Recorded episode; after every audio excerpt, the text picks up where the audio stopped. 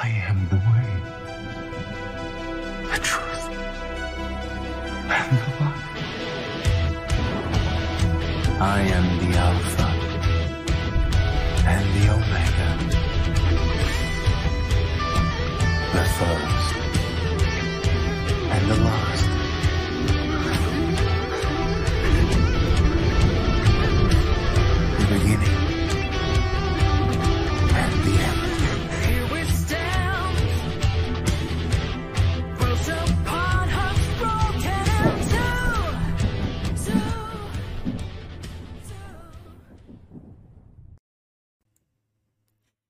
Hello, ladies and gentlemen. My name is Brett Keane from God TV Radio. I hope you're all having a blessed day.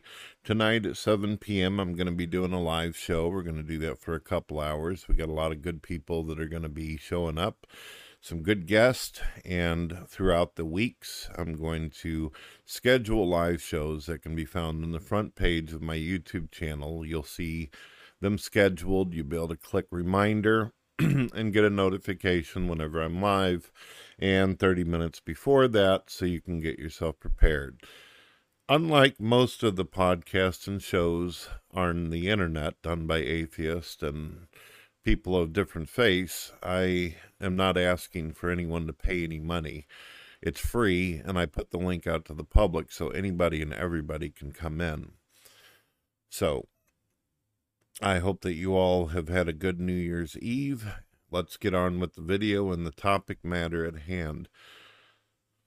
It is estimated that the Earth itself is 4.5 billion years old. This is what scientists are telling us. The universe, according to science, is between 13 billion years old and 16 billion years old. This is the claim. Now, if we were to do a simple Google search with a lot which a lot of atheists seem to not be able to comprehend whenever it comes to arguments against them, they would find that if you were to type in how many planets exist in the universe, scientists say that with 400 billion Milky Way stars, we estimate they contain 1 to 10 trillion orbiting planets total. It's a pretty even number, a pretty solid number. Trillions of planets that exist throughout the universe. This is what they're saying. Well, now that we know that, we're going to talk about something that atheists shy away from, that they're extremely afraid to deal with, that is also a scientific fact. The Fermi paradox. What is the Fermi paradox? Well, let me put it to you in simplified conditions. As we know, atheists believe that the universe came from nothingness, and then all these planets came into existence through all kinds of cosmological apocalyptic events, destructive events going on through the universe, and somehow all these worlds came into existence, all right? They also believe that through spontaneous generation, some atheists theorize panspermia, they believe all kinds of different abiogenesis concepts on how evolution began. A lot of atheists, believe it or not, don't know the or have an understanding of what abiogenesis is. You'll see in debates, whenever they're debating Kent Hovind as well as other Christians, they will say things like abiogenesis has nothing to do with evolution. It's the origin, it's not evolution. Evolution is simply gradual time changes over gradual time. Well, the problem with this is that if someone were to be so inclined to use that Google tool that I told you, look on Wikipedia or any science website with credibility, you'll see that abiogenesis is defined as the origin of evolution, that it is the very first um, evolutionary change or transition that goes on to teem the earth with life. So abiogenesis is actually evolution. For some reason, the non believers don't want to touch it because they know that there's not a whole lot that the experts or Wikipedia can give them in an argument or a discussion against creationist or a theist. So they try to sly intellectually be dishonest and take that off the table so they only deal with evolution. Well, unfortunately, it doesn't work either way. Even if the Christian decides to let the atheist have his cake and eat it too and take abiogenesis off the table and just deal with evolution, there's a major problem that atheists will run away from. They're afraid of this argument. And I think that once a lot of Christians who may have not heard this hear this, you're going to realize why this is so devastating and destructive to the concept of evolution. The evolutionist would have us believe that these this chemicals, these chemistries on Earth were able to advance based upon the variables of the environment and the changes that they go through. That's the reason why they believe that rocks somehow became sentient and created self replicating cells that would eventually turn into tadpoles, fish, creatures swimming around in water. And at some point in time, the creatures decide they want to come up on land, evolve into everything from reptiles to mammals and all types of different creatures, all the things that you see on the earth, they believe has a relationship and are connected with each other. And that's the reason why the earth has humans, who are, by the way, the only unique species that has ever had an enlightenment stage in their supposed evolution, and no other animal has a special uh, specialties or attributes or traits of a human being. None of them even the smartest creatures on earth like whales and um, dogs are considered pretty smart not as smart as whales and dolphins but none of them of course have ever come close to our intelligence and our memory span and our ability to be able to survive for whatever reason um, the earth chose to only have one single species that absolutely and overwhelmingly um, dominate the rest of the creatures. Now, if one were so inclined and they were to open the Bible, they'd find an answer to why that is the case, where science, of course, fails. Now, let's get to this Fermi paradox why it is that atheists fear it. As I said in the beginning of the video, it is claimed that there are over trillions of planets that exist in the universe. And as atheists and religious people know, we have no absolute exclusive evidence whatsoever that evolution worked on one of the trillions of planets that exist out in the universe. Evolution and abiogenesis just simply didn't do anything for any of the other worlds out there. Now, scientists are claiming that there are planets out there that are older than Earth that are actually in better condition than our planet. That would be great and fantastic for life, even better than that of the planet Earth.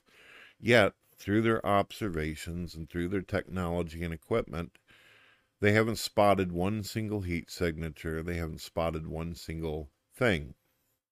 There are scientists who are claiming that they have found some goo on planet Mars and a couple other planets, some kind of weird gooey stuff floating around in water and they assume that that might be something, but it's definitely not sentient. It's not humanoid. It's not in any kind of way that even could be considered like that of an alien or something you could communicate or talk with. It's basically nothing more than snot, which is what the atheist believes he came from on Earth.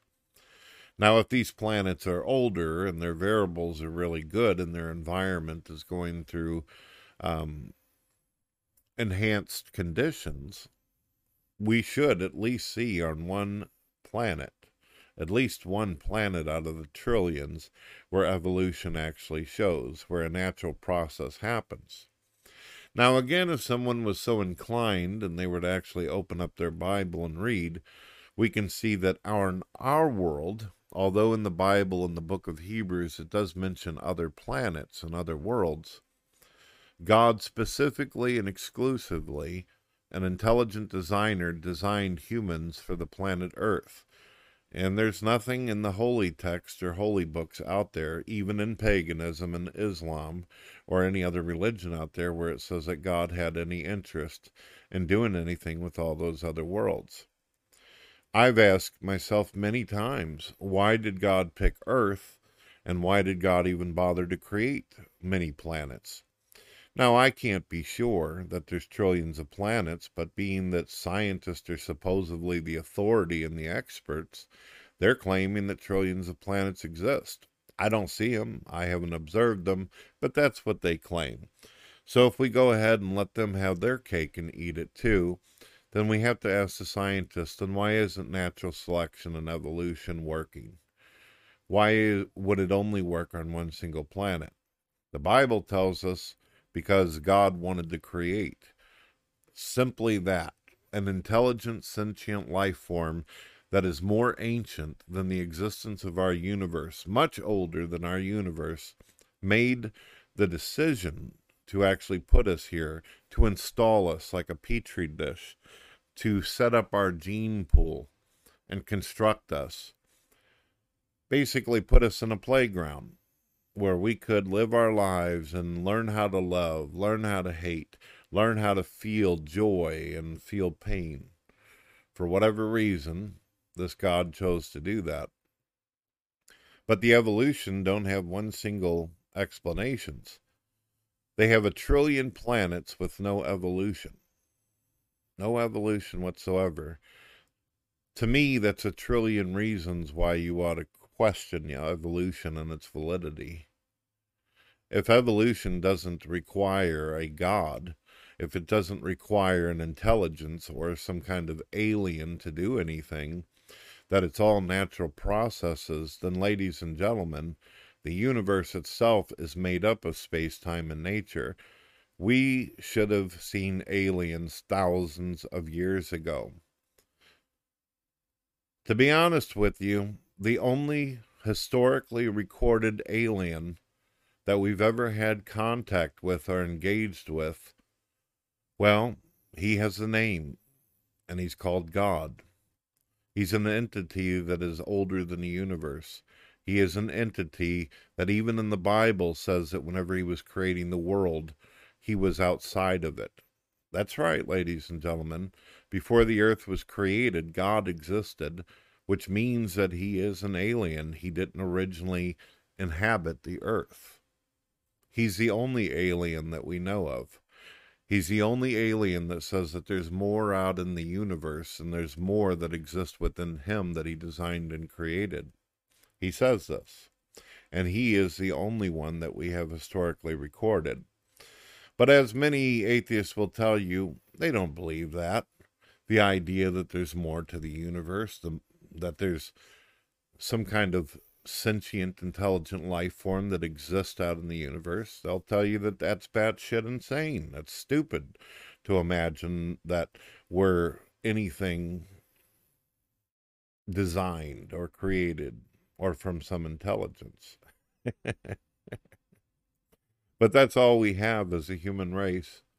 Whether you believe we've been around for millions of years in some form or another, or you believe that the earth is no more than 10,000 years old, God is the only communication that we've had outside of our earth.